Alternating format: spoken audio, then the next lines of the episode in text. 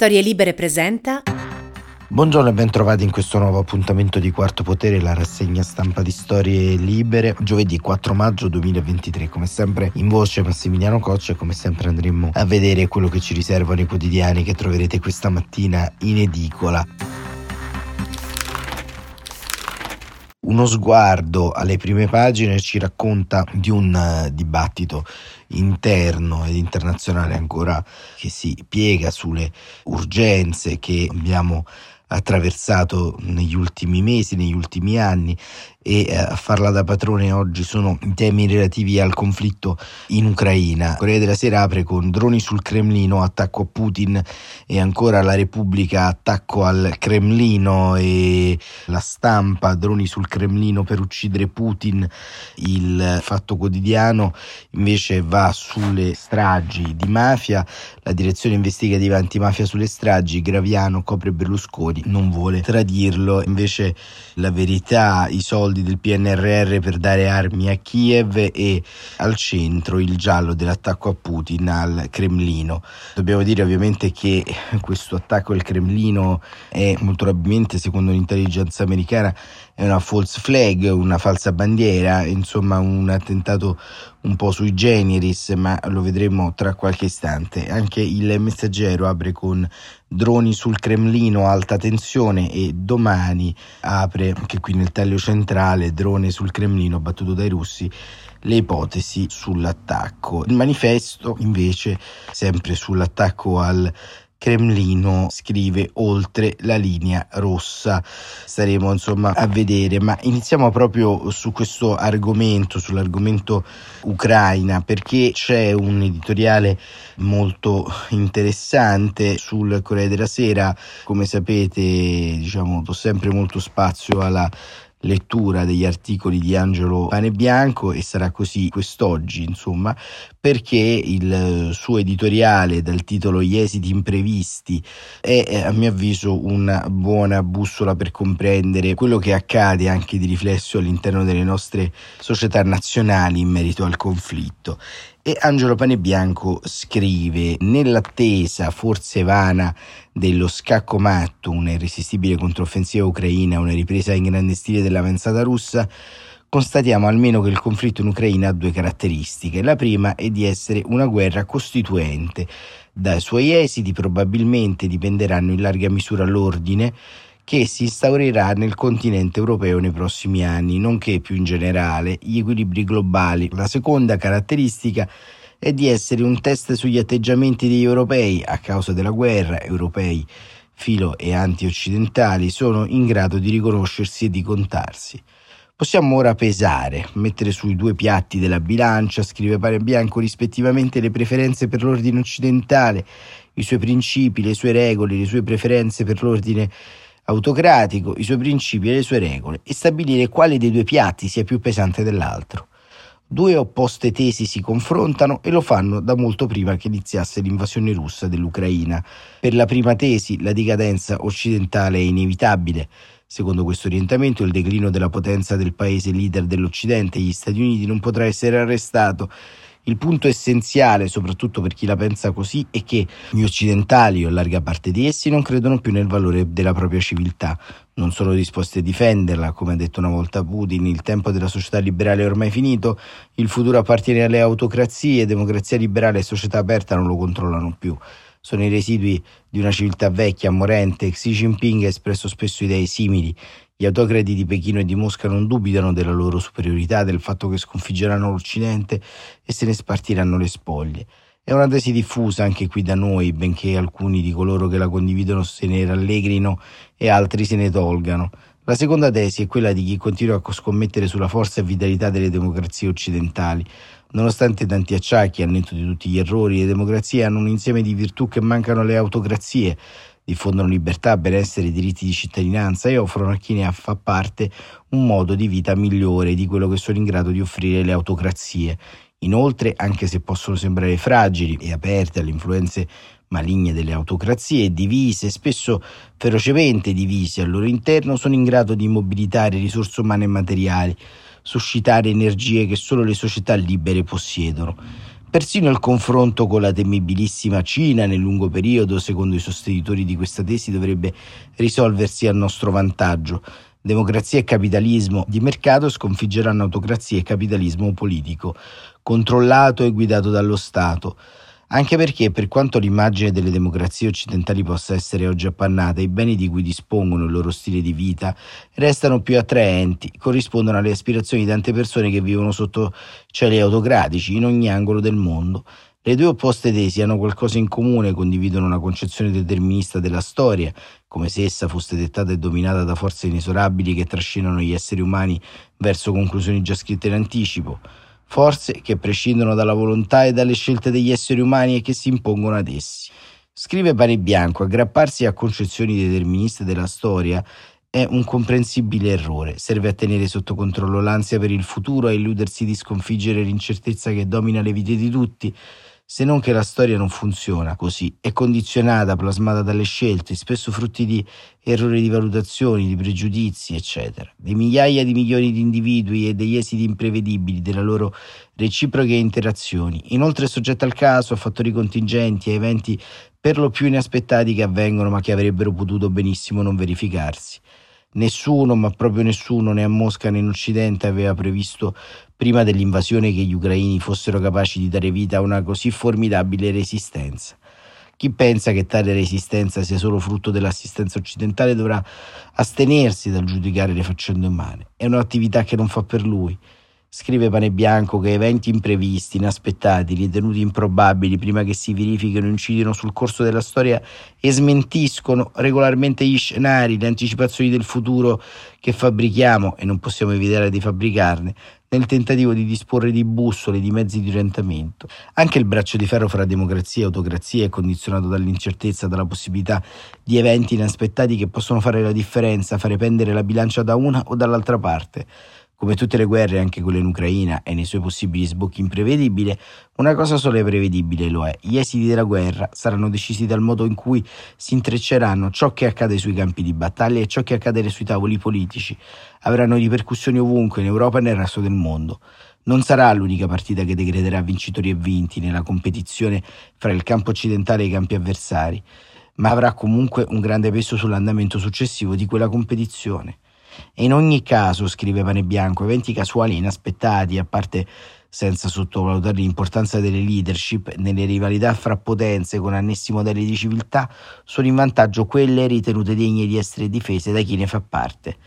È comunque sempre istruttiva la storiella tante volte narrata del messaggero a cavallo inviato dal re per chiedere rinforzi alla vigilia di una battaglia decisiva. Nel tragitto il cavallo del messaggero perde un ferro, si azzoppa e la sua corsa si arresta. I rinforzi non arrivano in tempo, il re viene sconfitto in battaglia e perde il regno. La storia in quella parte del mondo è modificata per sempre, un monito per chi crede di sapere in anticipo come andrà a finire. E questo era Angelo Panebianco sul Corriere della Sera, spunti davvero interessanti che ci conducono un po' anche al fil rouge che raccontavamo ieri, che ci ha fatto riflettere intorno all'intervista del fisico Carlo Rovelli, sempre sul Corriere della Sera. E insomma, eh, questa riflessione di eh, Pane Bianco va sulla stessa definizione. Ma invece poi c'è questo fenomeno interessante che vede protagonista oggi Repubblica, perché nel racconto che viene fatto di quanto accaduto al Cremlino, ovvero del, dell'esplosione di questi droni, Repubblica fondamentalmente dà fiato, a mio avviso per uh, un eccesso di zelo, un po' alla versione del Cremlino, perché Rosalba Castelletti, a pagina 4, scrive un articolo dal titolo Droni contro il Cremlino nel cuore della notte, sfida al potere di Putin. Un nugolo di curiosi, scrive Castelletti, sporge oltre le transenne che da giorni cordonano una piazza rossa in vista delle celebrazioni del 9 maggio la giornata della vittoria, cercano di scorgere tracce dell'inedito attacco notturno contro il Cremlino, uno sfregio senza precedenti dai bombardamenti nazisti che scalfirono le torri della cittadella degli zar e dei presidenti tra il 41 e il 42 e della bravata del tedesco Mattias Rust che nell'87 in piena guerra fredda planò con un piccolo aereo da turismo sulla piazza rossa. Da lontano però non si notano danni sul palazzo del Senato che si staglia oltre gli spalti già allestiti per la parata e le iconiche mura rosse turrite. Si intravede soltanto un gruppetto di persone affaccendarsi attorno alla cupola sormontata dal tricolore russo. È lì che nella notte tra martedì e mercoledì, intorno alle due e mezza, si è abbattuto uno dei due droni che hanno violato la sede del potere russo. Lo hanno filmato le telecamere di sicurezza, un puntino nel cielo prima di esplodere in una pioggia di fuoco. Lo hanno visto dall'altro lato della Moscova anche gli abitanti della famigerata casa sul lungofiume, un tempo sede della nomenclatura falcidiata dalle grandi purghe. Hanno zoomato con i loro telefonini sui detriti incandescenti e poi sul pennacchio di fumo che si è levato tra le cupole dorate. La forza dell'infatto è stata simile a un tuono. C'erano scintille nel cielo e persone con torce nei pressi delle mura. L'illuminazione del Cremlino e del lungofiume ora è spenta. Hanno scritto sulla notte sul gruppo Telegram dei quartieri Yakimanka e Zamaroshe, a sud della Moscova. Ci sono però volute circa 12 ore prima che la presidenza russa aggiungesse due velivoli senza equipaggio hanno preso di mira al Cremlino. Una pausa sospetta, come se le autorità avessero provato a contenere la notizia o riflettuto a lungo su cosa dire e come dirlo. I due droni sono stati disattivati grazie alle azioni tempestive dei militari e delle forze speciali con l'uso dei sistemi radar, scrivono, e sono precipitati spargendo frammenti ma senza causare vittime o danni, ha riferito il servizio della stampa del Cremlino. Per la Russia si è trattato di un atto terroristico e attentato alla vita del presidente in vista della parata del 9 maggio, anche se Putin era al sicuro. Il 2 maggio si trova a San Pietroburgo ieri lavorava nella residenza a Novo Ogarico e in serata il comitato investigativo ha annunciato l'apertura di un'inchiesta per terrorismo. Mosca ora si riserva di adottare misure di ritorsione dove e quando lo riterrà opportuno. Per molti esponenti di governo non bisognerebbe aspettare troppo, ci stiamo mettendo troppo, ha commentato l'ex senatore Franz Kirskivec, invocando un raid contro via Bankovaya a Kiev, sede della presidenza ucraina. Appelli simili sono arrivati dal deputato Mikhail Seremet e dal senatore Sergei Mironov. Non restano alternative all'eliminazione fisica di Zelensky e della sua cricca, ha incalzato Dmitry Medvedev, mentre il presidente della Duma Volodin ha detto che i deputati chiederanno l'uso di armi capaci di fermare e distruggere il regime terroristico di Kiev. Le autorità ucraine, dal canto loro, negano ogni responsabilità, benché sembri sospetto il tweet delle 21.17 del numero 2 Andrei Yermak, l'emoticon di un missile. Non attacchiamo Putin o Mosca, ha assicurato il presidente Zelensky. In visita a sorpresa a Helsinki, mentre il suo consigliere Mikhailo Poldiak ha accusato la Russia di cercare pretesti per giustificare massicci attacchi. Da Washington il segretario di Stato Blinken ha esortato a prendere con le pinze la notizia da Mosca. C'è anche chi, come l'ex ministro degli esteri Andrei Kozirev, ha paragonato l'attacco all'incendio del Reichstag del 1933 pretesto per Hitler per abolire i diritti civili a Mosca, tuttavia, i passanti non cedono al panico e neppure alla rivalsa.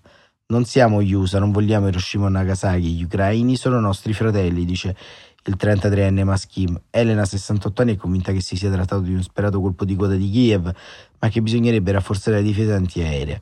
Fuori dal coro l'80enne Polina. Complimenti a Kiev, fa bene a colpirci, siamo gli aggressori. L'allerta, scrive Castelletti, attentati a Mosca è già massima in vista del 9 maggio, tanto che il sindaco Sergei Sobacin ha imposto il divieto di utilizzare droni. Nel paese si susseguono notizie di raid, incendi in Crimea, nella regione di Krosnar, un attacco nella regione di Briansk, l'arresto di sette presunti agenti ucraini in Crimea, il ritrovamento di un drone a Coloma, un centinaio di chilometri a sud-est di Mosca, il segno per Evergin Prigozhin, capo di Wagner, che la controffensiva ucraina sarebbe già iniziata. Il portavoce di Putin, Peskov, tuttavia assicura che la parata in Piazza Rossa si terrà come previsto e che l'agenda del presidente non subirà variazioni, mentre i propagandisti della TV Rosia 1 commentano l'accaduto limitandosi a mandare in onda immagini di repertorio. Niente fiamme sul tricolore, l'obiettivo per ora sembra normalizzare. Diciamo questo è l'articolo di Rosalba Castelletti da Mosca, ma un po' di dubbi eh, rimangono e restano perché ovviamente esiste un'ipotesi più che ipotesi innanzitutto che riguardi la resistenza interna al Cremlino perché è più forte diciamo la opposizione di molti oligarchi, di molte personalità in termini pratici all'interno delle gerarchie del Cremlino che l'ipotesi che un uh, missile sostanzialmente sia inviato, un drone addirittura dall'Ucraina o da una piattaforma similare per andare a colpire il Cremlino e il Cremlino non fermi sostanzialmente tutto questo. Inoltre da un punto di vista strategico Anna Zafesova oggi eh, sulla stampa fa una approfondita disamina su chi favorisce questo attentato. Quell'attacco al cuore del potere, scrive la giornalista della stampa, favorisce i falchi della guerra e scrive che chiunque sia stato, il suo obiettivo non era colpire un bersaglio, meno che mai uccidere Vladimir Putin, che notoriamente non passa spesso dal suo ufficio, meno che mai si ferma a dormire al Cremlino, ma piuttosto di produrre un'immagine che avrebbe fatto il giro del mondo. Un drone, scrive Zafesova, che esplode sulla cupola del Cremlino, in una notte di luna piena che splende sopra la bandiera issata sul pennone, con sullo sfondo la piazza rossa illuminata e già decorata con i cartelloni patriottici per la parata del 9 maggio. Difficile costruire una scenografia più simbolica di un attentato al cuore del potere russo. Chi in queste ore scrive e scommette su un attacco di droni ucraini parte proprio da questa circostanza, una falla sconvolgente della sicurezza del Cremlino, scrive Mark Galeotti, uno dei massimi esperti di strategie russe, convinto che Putin non sia talmente disperato e a corto di capitale politico da fingere che le sue difese antiaeree non siano in grado di bloccare un drone lungo un percorso di almeno 500 km dal confine ucraino ma eh, proprio questa circostanza produce anche numerose teorie cospirazioniste che cercano di individuare il possibile beneficiario di un'eventuale operazione false flag, cioè organizzata appositamente per prevenire ed essere attribuita al nemico. Le domande senza risposta, scrive Zafesova, sono troppe. Innanzitutto, come avrebbero fatto due droni ad arrivare alla finestra di Putin? È vero che diversi veicoli senza pilota hanno già colpito le porte di Mosca e anche ieri i cieli della capitale russa volavano un oggetto non meglio identificato. La segnalazione di oggetti volanti da parte dei cittadini sono raddoppiate negli ultimi giorni e le autorità hanno addirittura formato delle squadre di avvistamento droni in cui vengono reclutati dipendenti pubblici. Ma eh, continua Zafesov in conclusione che si tratta più di un coro greco che dice che quello zar vorrebbe sentirsi dire che giustifica in anticipo le sue mosse, tanto da far venire il dubbio che il destinatario dell'immagine simbolica dei droni sul Cremlino non sia il pubblico russo ma l'uomo al quale mediamente viene indirizzata qualsiasi iniziativa politica russa, Vladimir Putin. Lo scontro tra i vari clan intorno al presidente ormai è visibile perfino a occhio nudo e chi riesce a mostrare una minaccia reale potrebbe spingerlo ad una escalation. Questo era il punto ultimo di caduta del pezzo di Anna Zafesova. Nel frattempo, nella notte, si sono udite esplosioni a Kiev e in altre città dell'Ucraina. È in corso una controffensiva da parte dell'esercito di Kiev e una reazione da parte dell'esercito di Mosca, in attesa del 9 maggio, ma soprattutto in attesa di comprendere, come dice Pane Bianco, su quale bilancia si sbilancerà questo conflitto. Per oggi è tutto, ci sentiamo domani mattina come sempre alle 7.45. Buon proseguimento di giornata a tutte e a tutti.